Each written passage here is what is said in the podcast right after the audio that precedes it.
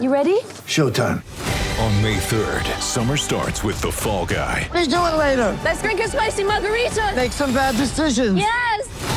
Audiences are falling in love with the most entertaining film of the year. Fall guy. Fall guy. Fall guy. That's what the poster said.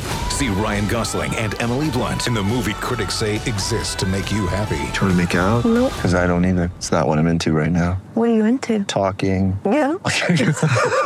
The Fall Guy. Only in theaters May 3rd. Rated PG-13. Welcome back to the Winning Plays podcast, episode number four, with Brian Robb and Michael Pina. I'm Rich Levine. And guys, it's a little fitting for this to be episode number four because as we speak, there are four games left in the Celtics regular season. Recording this on a Wednesday. Celtics play tonight in Miami, Friday night in Indiana. Nice rematch of last Friday night. Uh, speaking of last Friday, uh, Michael Pina, you just got back from Vegas. You spent last weekend uh, in Sin City. Is this correct? I did. I was at a bachelor party for a good friend of mine. Um, How you feeling? My brain was mush. Uh, the past, I guess, the first forty-eight hours back, I went to the the Bucks Nets game on Monday night after coming in on the red eye, and I did not get any sleep on that red eye. So that game was very interesting. Um, but uh, yeah, Vegas, you know, weekend in Vegas, absolutely brutal.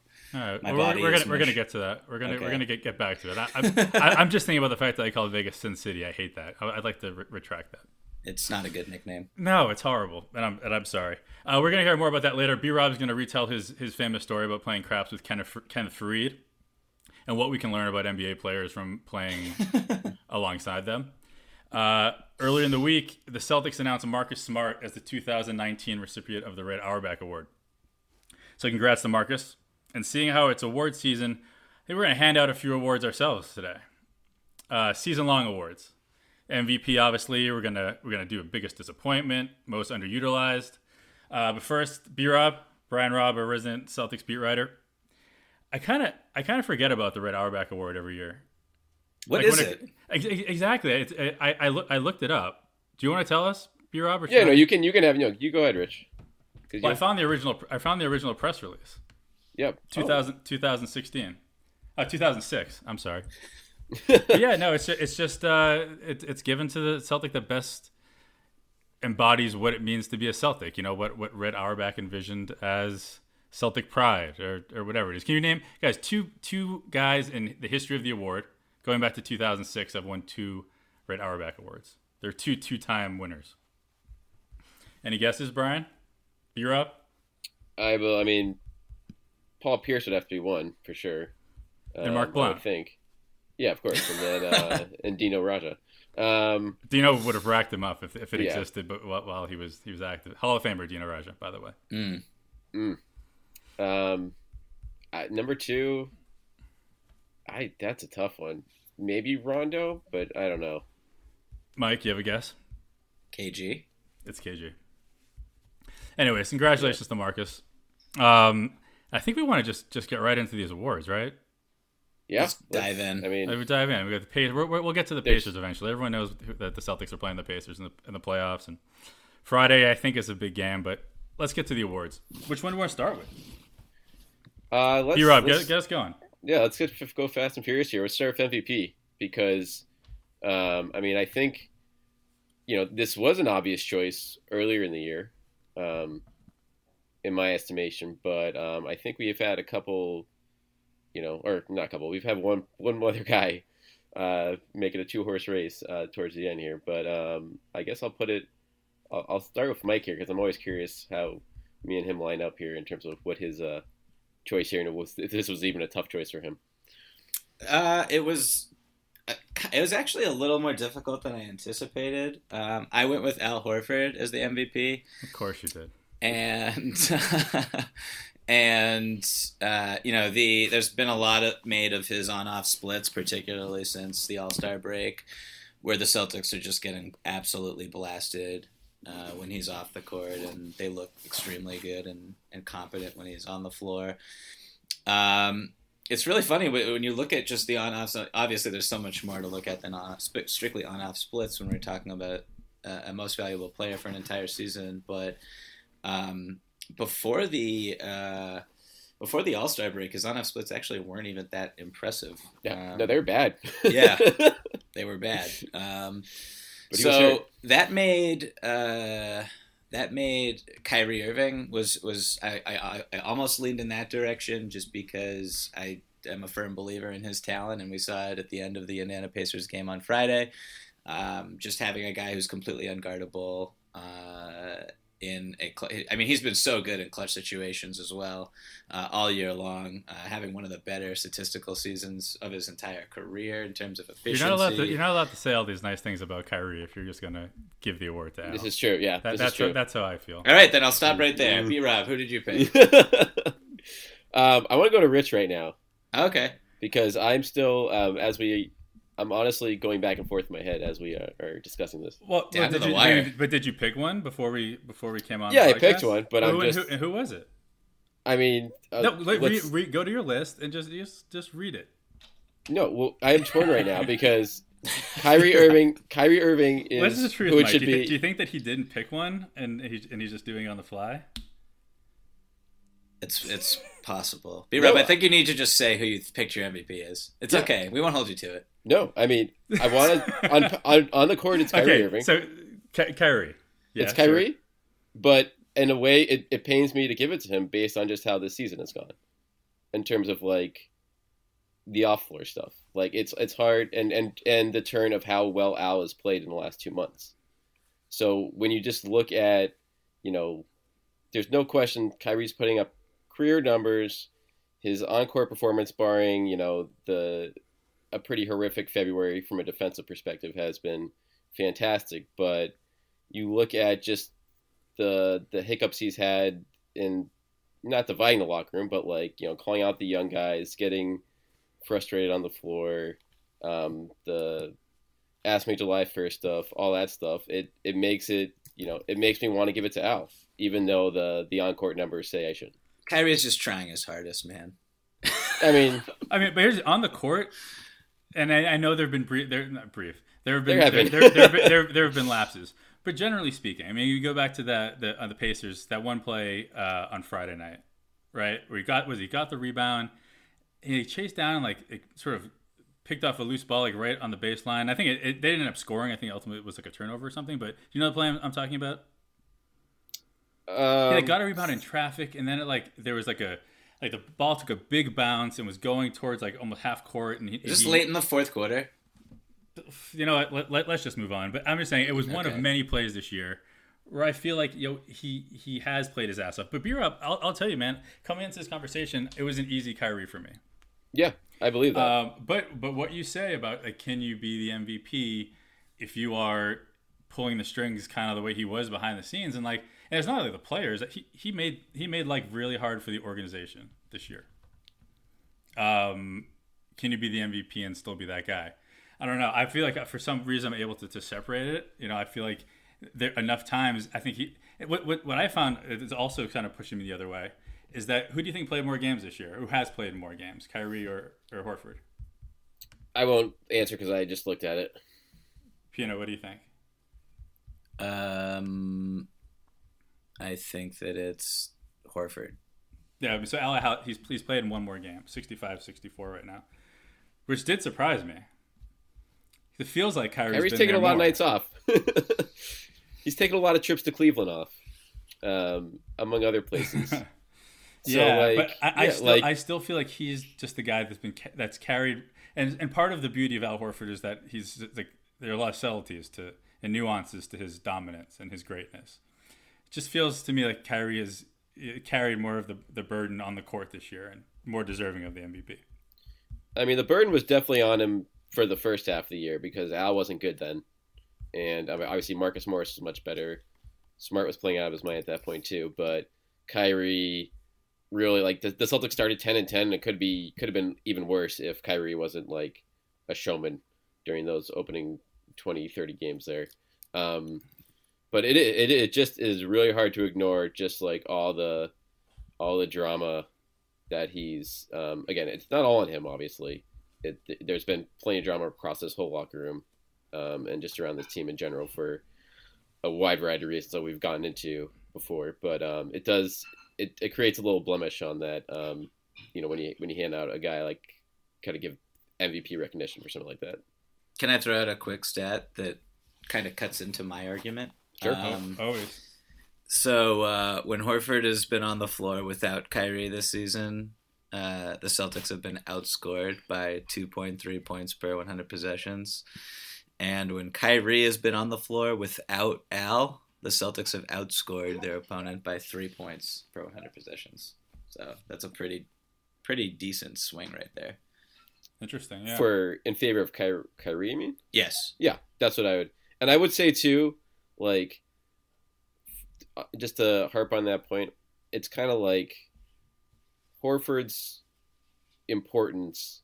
I feel like has been strengthened to a sense of like, not flawed roster construction, but just guys not stepping up behind him. Like, he's super important to this team, but the, the fact that like no other big beyond Baynes can like man the middle, like, you know, that's that's something that you know makes his numbers look that just much better. I feel like for his on offs. Yeah, but and I think he's also a guy that like, you know, you can. There's an argument to be made, and it hasn't happened yet. Is if, if you can win an NBA title with Kyrie Irving as your best player, right? We don't know that for sure yet, but we we know you can't with Al Horford as your best player. All Absolutely. right, so not. it's like Al, No. you know, Al, Al needs Al needs you know the, the guys like Kyrie to, to be at his best.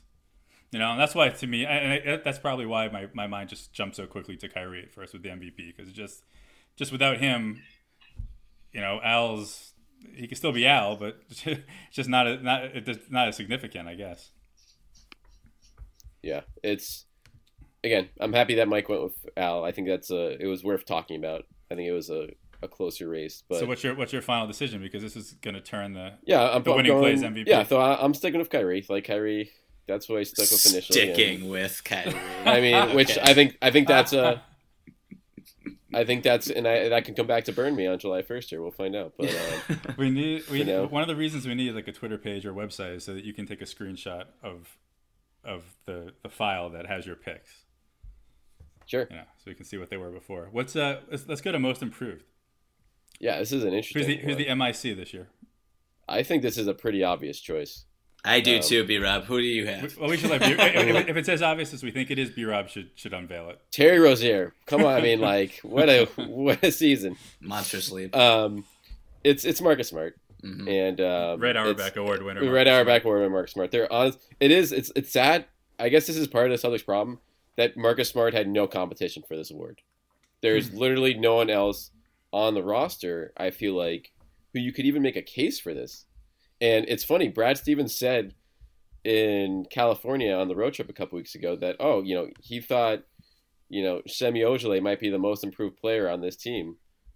like just kind of volunteered that, which is funny because you'd never know it based on how much he's played because um, you just don't get a chance to see him as much. But Smart obviously uh, has pegged himself into the starting lineup um, more out of necessity than anything else. He's kind of dipped a little bit lately. We'll talk that later about that later maybe. But uh, from start to finish, with the three point shooting, the defense being consistent as always, and um, particularly for me, just the shot selection is so much better um, than previously years. It's a it's a runaway win for Marcus. So I think that Marcus is uh, John Schumann did a big piece about on NBA.com about most improved player, and he has in his statistical database he he's able to look at who made the most significant jumps forward in effective field goal percentage from last year to this year, Mhm. and I believe Marcus Smart was I can't remember off the top it was either sixth, seventh, or eighth in the entire league, um, which is just I mean it's seismic because you know that was always the big knock on his game his inability to finish around the rim his inability to shoot threes uh, shot selection uh, and it really hurt his efficiency throughout his career and for him to make shots all of a sudden it really transforms his value it turns that contract he just signed into you know one of the league's best i would say honestly um, non-max contracts non-rookie scale contracts uh, so yeah, I mean it's it's pretty clearly Marcus Smart. I don't think there are any other. I mean, you I guess you could make a real dumb case for Kyrie just because he's better, but but No. like now, he's not. It's not even close to what Marcus has done this year. Yeah, and, I, and I, we've mentioned this before, but the fact that like you know you expect that a lot of times to happen in the contract year. The fact that it's coming after he got paid, um, just more reason to to respect the way he handles business. And you know, four four years he's gone from 253 from from beyond three point line to 367 this year. I mean, that's that's improvement.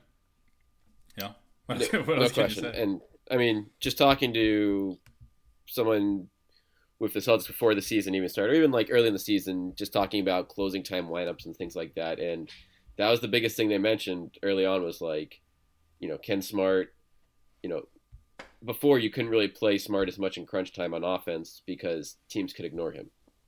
Now they can't ignore him. Like he's his three point shooting is at a level where, you know, you leave him wide open at your own risk now. That's a that's an above average shot.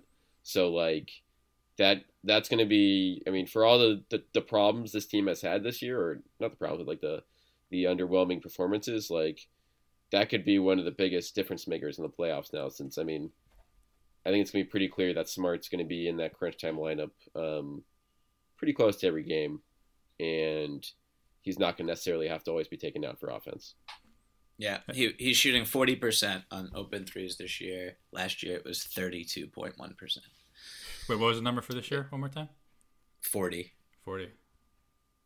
Yeah. Yeah, I mean his his Yeah, effective field goal percentage 53, 53 this year. First time it's been over 40, 44 in his career since his rookie year. And you talk about like people like you know not dealing. You know Terry, it's like you're not seeing the floor as much. You're not scoring as much. He's averaging Marcus Smart averaged fewer minutes this year than any year since 2016, and scoring fewer points than any season but his rookie year. Yet hasn't Yeah. skipped a beat. Yeah, and his his usage is a career low, uh, way down, uh, almost five points down from where it was last season. And you see him just kind of make up for that, you know, by leading the league in steal rate, um, and you know, obviously being one of the more versatile uh, defenders in the entire league. Uh, yeah, he just he's he's great. he's the only guy who's playing their their role. Like that, if everyone, not everyone on the team, but like this is where like Terry Rozier's usage, like not Marcus Morris's. They these guys should be trending down toward the bottom and just maximizing their opportunities. And Smart was one of the few guys on this team just to embrace. You know, he he figured out okay, what does this team need?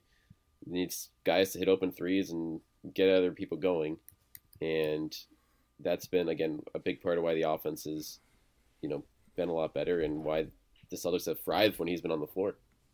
Do you guys worry at all? Because you know we had the the Embiid situation uh, in the Philly.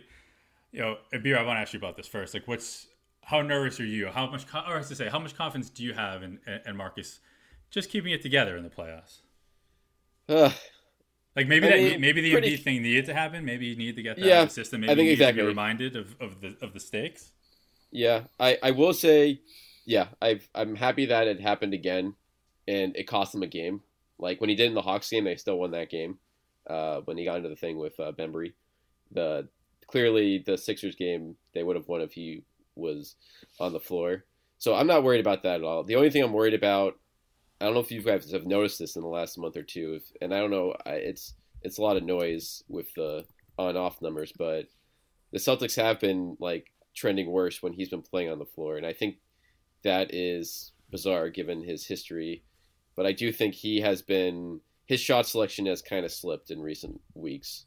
Um, he's taking a little more, you know, getting back into old habits a little bit, if you will. Um, I don't know again if it's it doesn't mar his whole season, but it's something that I feel like has contributed to just the the team's 500 play since the All Star break. Mm. Concur. Yeah, um, uh, the numbers aren't great over the last twenty games or so for him. Um, but uh, again, there's really no one else to discuss for this award. Um, Who would be number is it- two? Like just out of like I really think it would be. even think? I really think it would be Kyrie. Yeah, I agree with that too. I, I don't That's think there's, wild. there, I mean, it's wild that it has to like it, it is him. Like I mean, right, maybe Gordon Hayward's been a little bit better this year than last year. oh God. Has? Um, maybe maybe the progression award from for the start of the season, no question. Then let's, Um, speaking of uh, the beginning of last year, biggest disappointment. So congratulations, uh, Marcus Smart is already uh, racking up awards this season.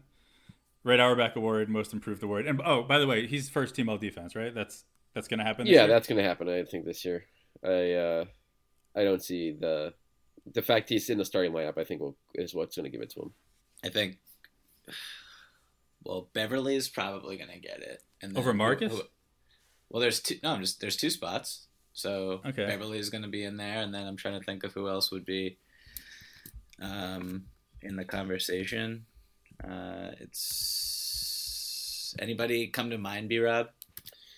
Offhand, no. I mean, like, no one Clay. like yeah, I guess Clay, but he's been hurt, and I don't think. I mean, the, the Warriors' defense has not been good, so like, I don't think he'll like he'll get votes, but I don't think he's going to be ahead of where the Celtics are. Like, I, I think Smart is a pretty clear cut. I mean, he's he's not going to run away with it, obviously, but I don't see anyone coming I in. like even guys like Jrue Holiday, like he's been hurt too much. Like the the other name, I think Jrue, feel like- Jrue will be tough to beat. I think. Yeah. Um, and I think Bledsoe will also have his name in the conversation, That's true. particularly because their defense has been yeah, lights out the whole year. Marcus, So he'll has get the na- Marcus has the narrative though. Every every time they're on national TV, that's all. Man, Van Right. Gundy, everyone's talking about it. it's true. Yeah, I guess we'll see. Yeah, congrats, Celtics- anyways. Yeah. Yeah. Biggest I'll him- disappointment. This should be interesting. B Rob, do you want to go? You want to lead us off? No, I want to. I'm gonna hand this off to Mike here because I again there are too many names to pick from for me. There are so I wanna many But no, the, the like- thing is, you're supposed to pick before. I know, we but come I want to. podcast. That's part of that's part of the prep. I, I understand, but sometimes I want to be convinced. Well, I want to hear other cases to to to short my uh, decision. I mean, you guys know what my decision, my answer is going to be. So I like, think I do, but there's a lot of options. All right, I mean, so there are a lot of I, I can go. I can go first. I don't care. All right. Um, I my my pick is uh, Terry Rozier.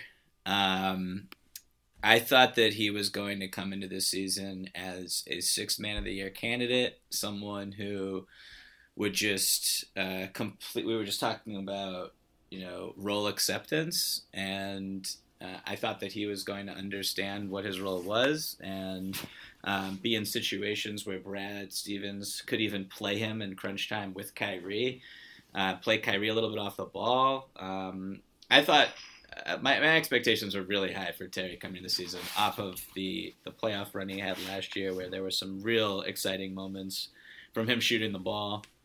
And I think in just about every area, he has been uh, quite disappointing. I mean, he has not taken steps forward as a scorer. He's still very inefficient. He struggles to finish around the basket. Um, his playmaking has not improved at all. Uh, his rebounding is, you know, you still see glimpses of it, but he's someone who, especially when the Celtics are small, should be able to grab and go and really bring a new di- uh, dynamic to the offense and transition. And we just haven't seen uh, any of that. Um, and this is a contract year for him as well, so you would imagine that maybe he's pressing and and his inability to really fit in with with uh, an adjustment to minutes coming off that playoff run, where I anticipate you know Heath probably thought he had a more firm, so it was walking on more firm, solid ground in the rotation, but. Uh, yeah, he's he's. There's a lot of candidates here, and I don't want to step on anybody's name. Um, But, but here's, but here- Terry here's my question. Number one. But here's my Yeah. question for you: Is that so you, so you said that you thought he was going to be in the six man conversation, Yes. right? But that that was never a reality. Why?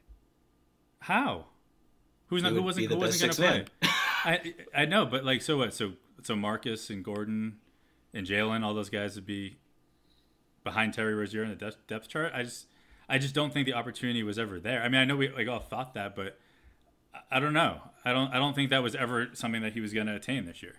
And I and I think he probably felt the same way you did. He probably thought he was maybe going to be in the, six man conversation too, but. I don't know. I don't think it was a reality. When we talk about like how Marcus Smart was able to accept his role, it was a lot easier to accept Marcus Smart's role than Terry Rozier's role in this team. So I mean, I'm not saying he didn't have a disappointing year. Like I'm sure Terry's very disappointed in how this year went, but I just don't. I don't know. I did, I, I, I never felt like he got necessarily the, the, the chance and dropped it. I just I don't know. I never, he never really got a, a great chance. Never got a chance. But you love like- Terry Rich. You Well, no, love I Terry. love him. I, I mean, so uh, he'll he'll come up later, but I don't know. I just but he was never going to be a six man candidate. The the minutes just weren't here. Like he, they they they kept him around for Kyrie insurance, right? Yeah. I mean, he- okay, so but that doesn't mean that he hasn't sucked and been disappointing. Sure. Like, yeah, just I know. The, exactly. the rationale of why they kept him around. I mean, No, but I'm just saying that like I think the so what? What was his? The, bis- what the was his role supposed- Is based on expectations. Yeah, yeah. that were unreal. It was also based on just like you're supposed to get better. Like even if his minutes dropped, you would think that uh, and his shots dropped, you would think that his efficiency would go up because that's typically what happens. That's not the case. Like he got worse. But there was so, nothing typical about his situation. Like he had, he was, he was given a, a an audition basically, and I wouldn't say he nailed it, but like let's, let's, let's get let's give him a B plus, right? Last year, all, Okay. thing, all things considered, you're now the starting point guard. Uh, Kyrie's out. I, I, I give him a B plus, and like that that was atypical for that to happen, and then to have to go right back. Not only that, like you got Gordon back, you know, you brought Marcus Smart back. Like the, there, it it just is less than ideal to get better. I don't know, and, that, and that's not to say he hasn't gotten better, but it's just a less than ideal situation to show it. Who's okay? B B Rob, what are your what are your thoughts here? Yeah, I mean, I think it's a situation where, yeah, like I agree with what Rich said. Or like, was a, definitely a B plus last year. He was fantastic last year when he came over. I just think that maybe it was potentially like the worst thing for him in terms of like going into this year, in terms of what his expectations needed to be for this team, of like he was not able to you know take a step back, take a smaller role, a la Smart in terms of the offense and focus on the things he needed to do to, you know, help this team win. Because the things he's been trying to do to help this team win, I take a lot of shots, take the same amount of shots that he did last year per the time he's on the floor. Like, there are clearly much better options on this team to do that. And defensively, I think he's been a step back from last year, too.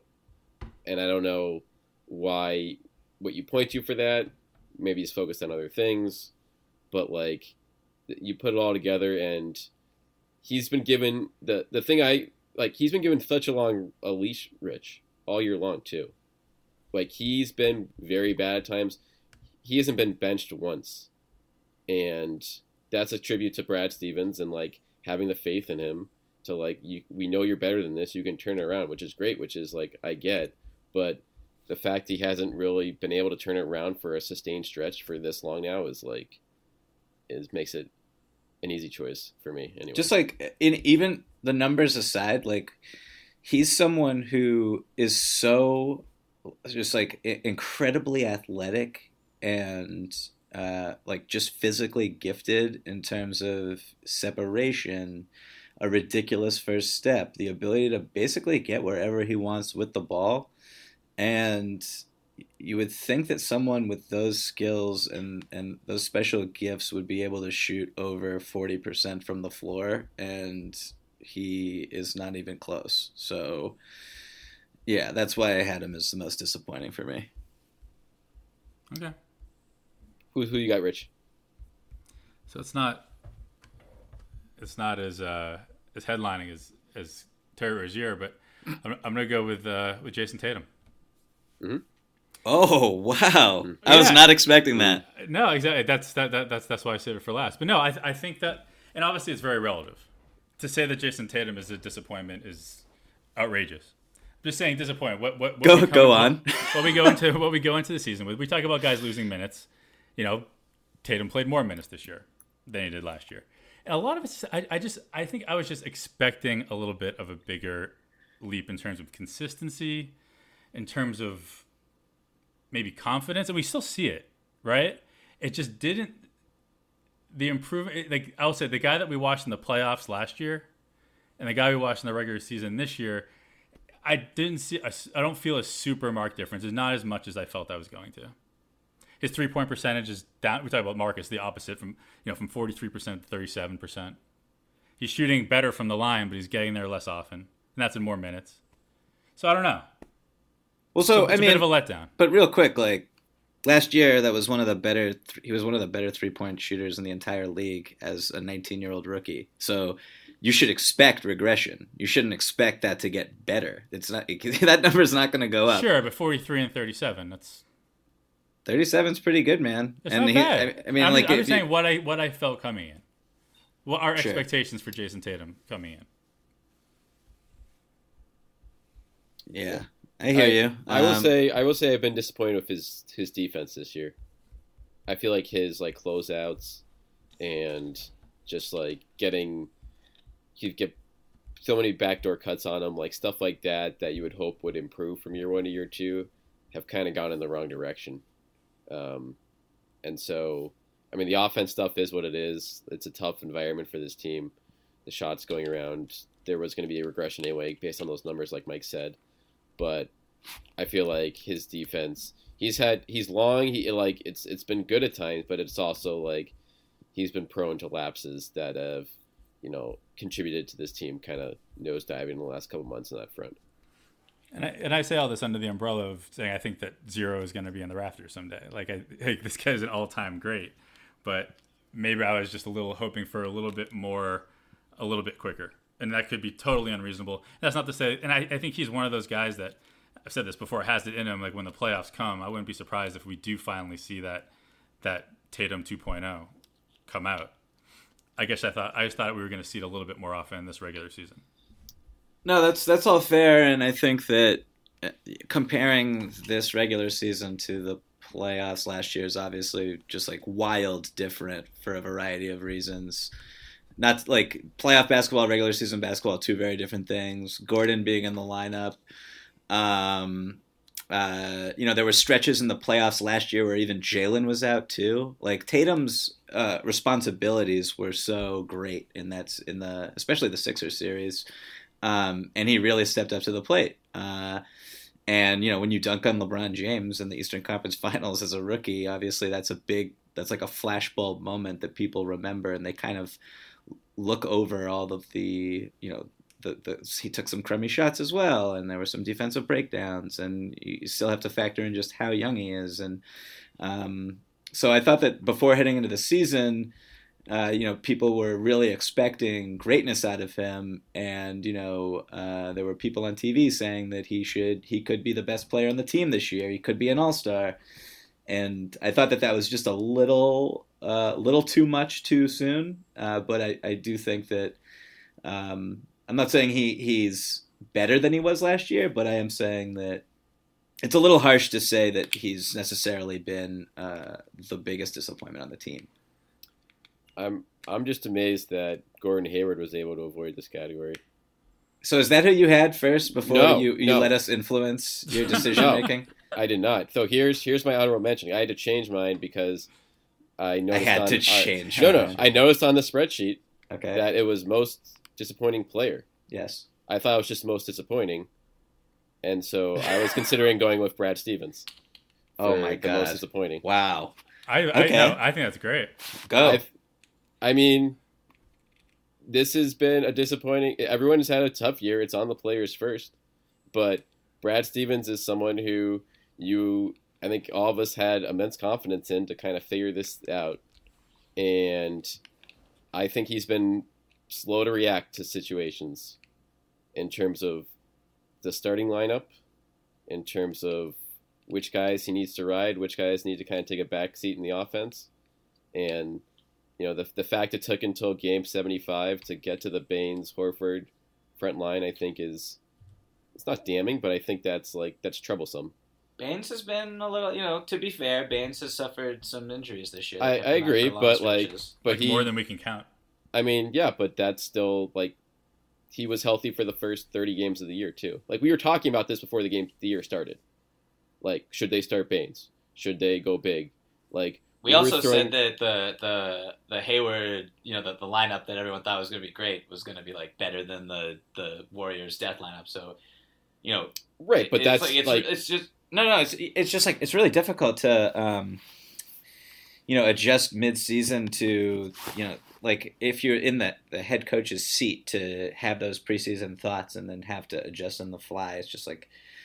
I, I I I usually don't even like criticizing coaches because it's just it's really there's so many different things. Like, yeah, he could have started Baynes, but then okay, so who goes to the bench? Probably Marcus Morris. And Marcus Morris is a guy who is, you know, probably one of the more vocal players in the locker room, one of the more influential players in the locker room. If he's unhappy and you lose him, what happens then? Like, so there's just all these different. could, like, it, could it been worse than what we've seen in the last two months? like honestly, like well, here's the thing, Mike. Like it's hard to change things in the middle of the season. Last year, he lost Gordon Hayward on opening night, and managed to patch that team to 55 wins. So we know he's capable of it. Of course, it's tough for things.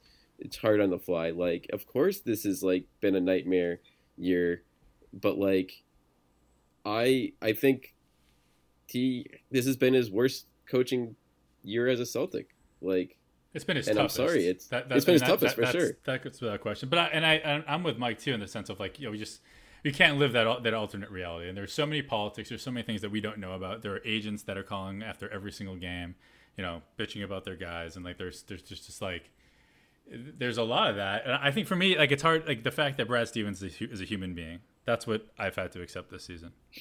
And I think that's healthy. Right, and I think if- I, that's what I'm saying. Like he he was so he had been so good for so long, and he still obviously is fantastic. You, I'd still rather take him over pretty much any other coach in the league right now. Don't get me wrong here. I'm just saying, like you said, Rich, like the fact that he is human is disappointing because I, I wasn't sure if he, I wasn't sure if he was before the season, just based on how well he'd been able to make everything work, no matter what obstacles kind of came up think about two years ago, three years ago, like they traded away like half the team, and he was still turned that team into a playoff team, even when they didn't want the the front office didn't want him to. Like he's been Ex- that good. expectations are just they're fascinating in the NBA. I think about them all the time and how they influence decisions. Like, um, I mean, this whole biggest dis- the whole biggest disappointment thing is just about personal expectations that we Right. had based right, on and then fucking it's like, nothing. who is to say that? Like, I even know what the hell I'm talking about. you know No, what I mean? Um, We should just stop doing the podcast then. Cause we're all- Exactly. we don't. We, can we? I think we we. I was expecting one of you guys to pick Gordon, and I want to talk about Gordon. well, we'll, we'll have a we'll have a chance and uh, later. Okay. Like in like okay. two, We'll have in like two quick, things. quick hit Okay. category. Let, us do uh, let's do most uh, most underutilized. So congratulations to uh, Terry Rozier for biggest disappointment. Sweet. Take it home. Um, Most underutilized. most underutilized. Yeah, I'll I'll come out. I think Semi is the obvious choice. Um, no, that's not true. You could, but I. Oh, just- but who's, I'm gonna who's your pick? I'm gonna go with Brad Wanamaker. I'm just gonna do it. Is this Wow. An, is this an I- anti Terry Rozier I rant? This is this is just something where I know he's a flawed player. I know he's been overseas for way too long to like for a reason. But like when he does a lot of just like simple things that I think this team has benefited from instance. Whether it's getting the ball moving on offense, running a good pick and roll, um, being able to knock down a three, shooting 50% from three, limited sample size, but it's still 50%. And, um, you know, just being in the right place most of the time he's out there. And again, I understand the politics of the situation, the, the guys in front of him, and not wanting to lose guys, but it wouldn't. I would have liked to seen him get like a, a five or ten game stretch to like see what he looks like when he has real talent around him and see whether like that helped some of the team's issues on both ends of the floor when they were struggling. Okay, that's interesting. What do you think? I got a question for Pina. Yes. There have been 46 Celtics games since since Christmas. And how many of those games has Robert Williams played more than five minutes? 46 games.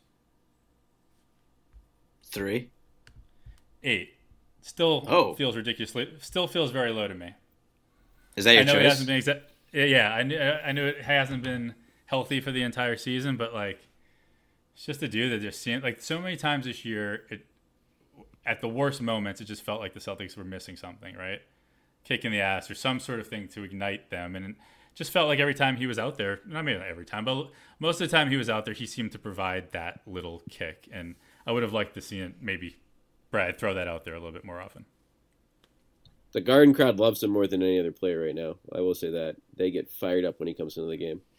Um, unfortunately, like I agree with you, Rich. Like, but the problem is his on offs are like horrific, which is very surprising based on again the energy. The like everything you just pretty mentioned. small, right? Yeah, I the mean, sample size is pretty small too, so like you can't really read into it as much. and he's playing with crappy players for a lot of it. I mean, I know he, Right. he, he had some run with the starters, but I would love to see him with Al in these next few games right now. Like put put that front line out there for the next week and for a few minutes a game to see what that looks like. Because if he has someone out there to help him on D, like I feel like that you hide some of his warts and you get the the upside that he brings.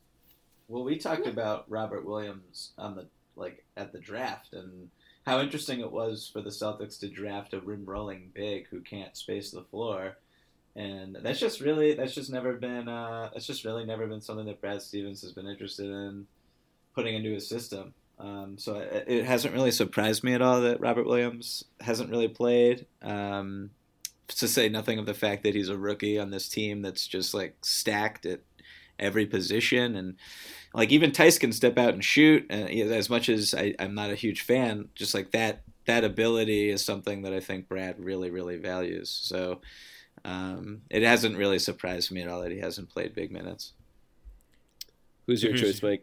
My choice is Aron Baynes, and uh, we have you know briefly dropped his name a few times on this pod, and uh, I mentioned that he has been injured for stretches, uh, really bad injuries, and he seems to always get banged up. There was the play against the Sixers um, that kind of turned the tide of that game when he had to leave.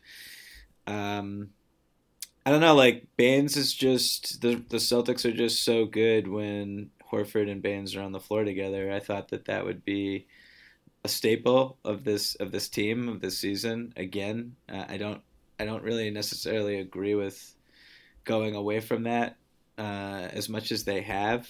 Uh, you know, even when he's when he was healthy for a long time or for for for lengthy stretches, he couldn't crack the starting lineup. Uh, Baynes is just he's just so rock solid in what he does. We talked about Marcus Smart's ability to know his role. Aron Baynes knows his role more than like anybody by far, in my opinion.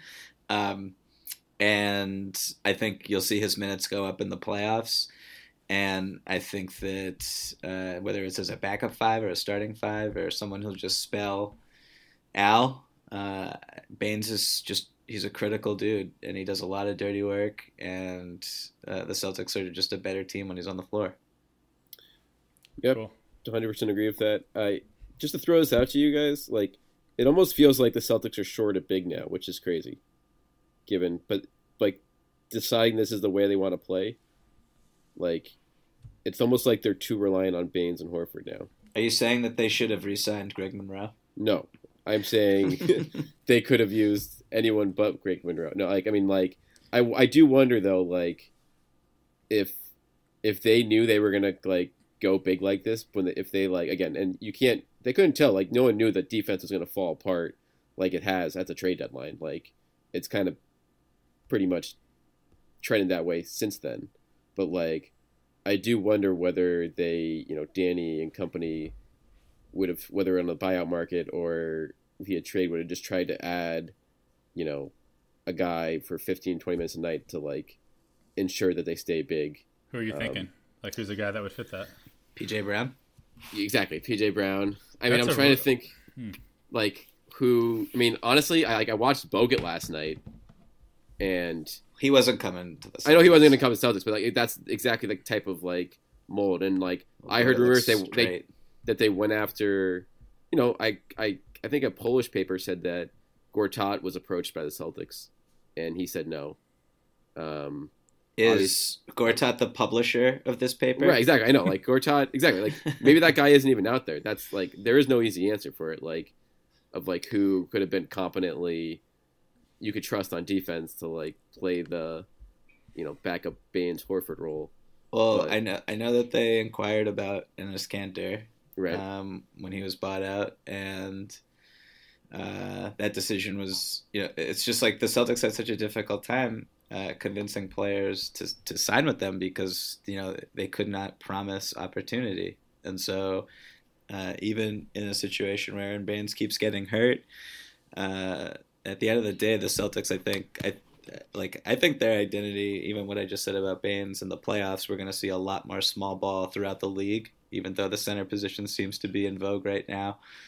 Uh, so I, I, I think Horford's going to spend most of his time at center, um, and so I don't know how many minutes there would have been for someone like Kanter to to have an impact. Uh, and generally speaking, you know, in the playoffs, again, I I think they'd want to they still want to be as versatile and flexible as possible, and you can't do that with guys like that on the floor.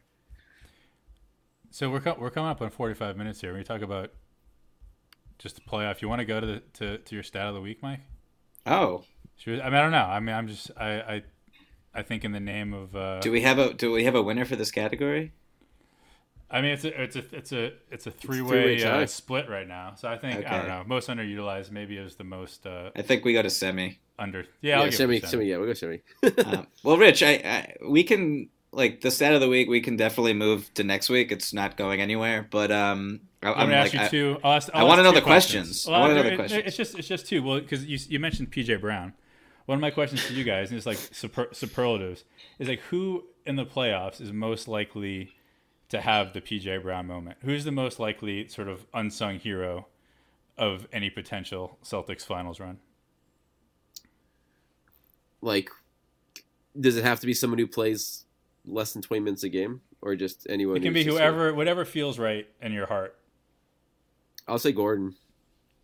I don't know if that, like, No, I think You I know, think Gordon's one of the two guys I had written down. is this disqualified? PJ wasn't on my max contract. I mean, fine. The Uh, other, the other one's, the other one's Marcus Morris. oh wow. yeah. Um, Y- Are, are you guys ready for that? It's just going to be so uncomfortable because everyone's being so been so awful about this guy. Not that he hasn't totally deserved it, but the fact that he carried this team for the first two two to three months of the season has been totally forgotten. And I don't think it should be. Yeah, that's fair. I mean, like, we stayed away from him for disappointing because based on those We did. great two or three months, so like we've taken it easy on him. no, he also it's really difficult for him to disappoint me. That's true. Um, Uh, the next one is. Uh, think- sorry, I- go ahead. No, I'm gonna go. Can I, I'm gonna go Baynes again. mm, I like that. Ooh, that is a I mean, good one. l- last year the three point shot just came out of nowhere. That was a huge deal. Um, I anticipate him being a humongous factor uh, in the first round against uh, the Turner Sabonis duo. We'll see how, how many minutes those two play together. Uh, in the second round, you need absolutely need Baynes to be a guy who uses basically all six fouls, just roughing the shit out of Giannis. Uh, um, hustling back in transition. Like it's like Horford can't do that by himself. Um, so I just think Baynes is going to be. He's huge, and, and he's he's actually like he can also hit the mid range jumper, which a lot of people don't know. He doesn't really have an opportunity to do that too much, but I can totally see him hitting like that random big shot for that just came out of nowhere. In your in your mind right now, is it a three pointer? Uh, top of the yeah, top of the key, straight away, just dagger. Uh, I can see Has, it. it has to be at the Garden too. Has to be. Yeah, exactly. Ooh, you might have sold me. Yeah. Uh, the next one is this is good. This would be the, the like the playoff Rondo award. You know, uh, when he was here. By the way, you saw he uh, passed Bob Cousy for 18th on the all-time assist list. Little uh, Celtics cross section there. No reaction. No. No. B Rob, did you write Um, one? Did you write one down for the Rondo Cousy?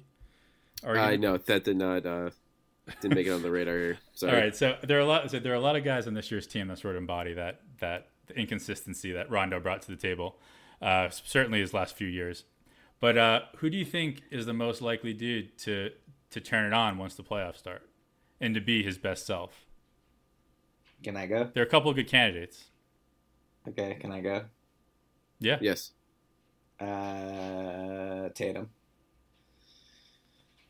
Pretty easily. For, actually, well, Ta- Tatum or Jalen, but I'm going Tatum. B up. I I'm gonna go Terry Rozier. You stole my. Ooh. You stole my I'm gonna go B-Rob. Terry Rozier because he he has played his best basketball in the playoffs for the past two years. So that's where you know Brad Stevens is hitching his wagon to. Danny Ainge is hitching his wagon to, and if you only care about the playoffs, then like that's probably not the, the worst bet. And um, I hope he proves me wrong. I hope he proves everyone wrong for like, you know, bitching about him for the last five months because uh, he needs it and his contract needs it too.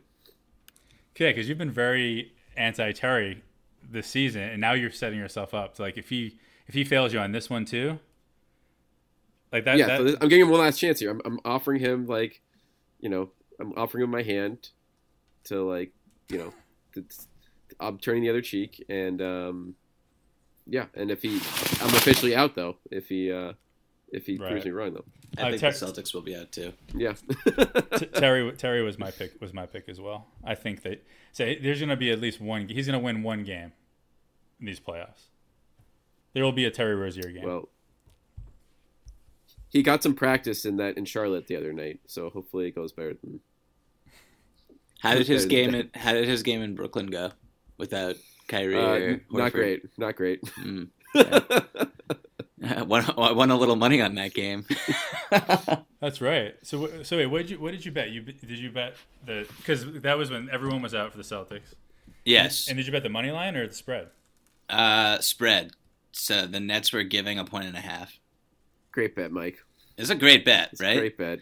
I'm not even a gambler. Great bet. Um, There's never a great. Well, maybe there are a few great bets, but that's not a great so one. I won You that. I. I guess I, I, I guess we'll wrap up here um, with my my gambling escapades in Vegas real quick. Please. Um, yeah, so won some money on that game. Put money on Texas Tech versus Gonzaga. Uh, I was getting four. They won straight up. Um, and you're was and you're not and you're not a gambler, right? Like this is. I'm not a gambler. I Were you with literally- gam- Were you with gamblers? No, I was with people who were like, "Oh, you know the NBA. Put money down in an NBA game." I And you like, won. Okay.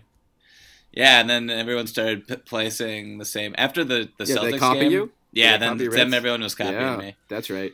Um, and then the other game that I did, which was kind of absurd, was the uh, Hawks Bucks game, which was like a, tw- a, a noon start. Uh, Bucks were playing. I looked at the starting lineup for the Bucks, and I saw that there were two players who I'd never heard of before.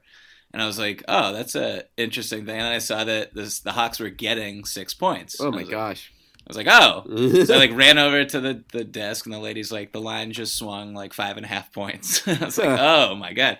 So I still took the bet and then Trae Young hit a buzzer beater and I won. So Who- they were giving what? They were giving one, or was it? They were even? getting one and a half Got it. after getting six. Got it. Um, I guess I would have won even if he didn't hit the buzzer beater, but it was still cool that he hit it. Right. So were you guys all watching together? Like you, like the whole the whole crew that put a bunch of money on your picks Yes. and you watched it unfold together? Yeah, and the, the Hawks were uh, down, I think, 45 to 20 in the first quarter. So everyone was like, you're an idiot. No wonder you're unemployed.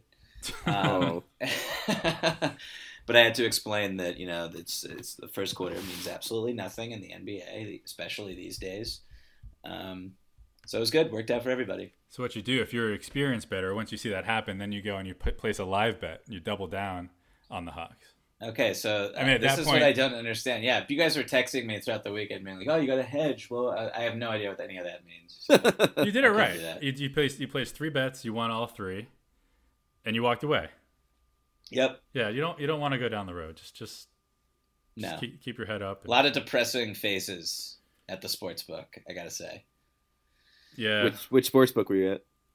Uh, first was Caesars. Yeah, Caesars basically where we spend most of the time. Nice. who, who are the two guys on the on the Bucks you never heard of? Bonzie Colson was probably one of them, right? Yeah, him, and then the other one I know who Tim Frazier is, but I don't. You know, like Right. it was like Yeah, Tim they signed him about, last week. Yeah, it was like Tim Frazier's about to play how many minutes in this game? He played the whole Uh, game. Fifty three wild. with a triple double, right? Yeah. Also, Not Maine bad. Red Claws legend, I believe. That's correct. Yeah. Boy, it's Anthony Davis. Maybe he'll get signed this offseason by the Celtics. All right, do we Um, want to wrap it up here? Yeah, I um, we'll save uh, Yeah, we I'll save the rest of the Kenneth stories for story for. We'll save that for Yeah. later because that that's that story is going to work and It's the an all Celtics are playing the Rockets in the finals. Sure, um, exactly. But uh, yeah, we hope everyone enjoyed the first award winning plays award show. Um, And if you you send your gripes or your agreements to us on Twitter, follow us at Michael V Pina, at Rich underscore Levine, at Brian T Rob. Uh, subscribe to the Winning Plays podcast. Um, review us, rate us on iTunes, and yeah, definitely looking forward to getting some playoff juice going for next week. Playoff juice. Let's do it. All right, thanks, guys.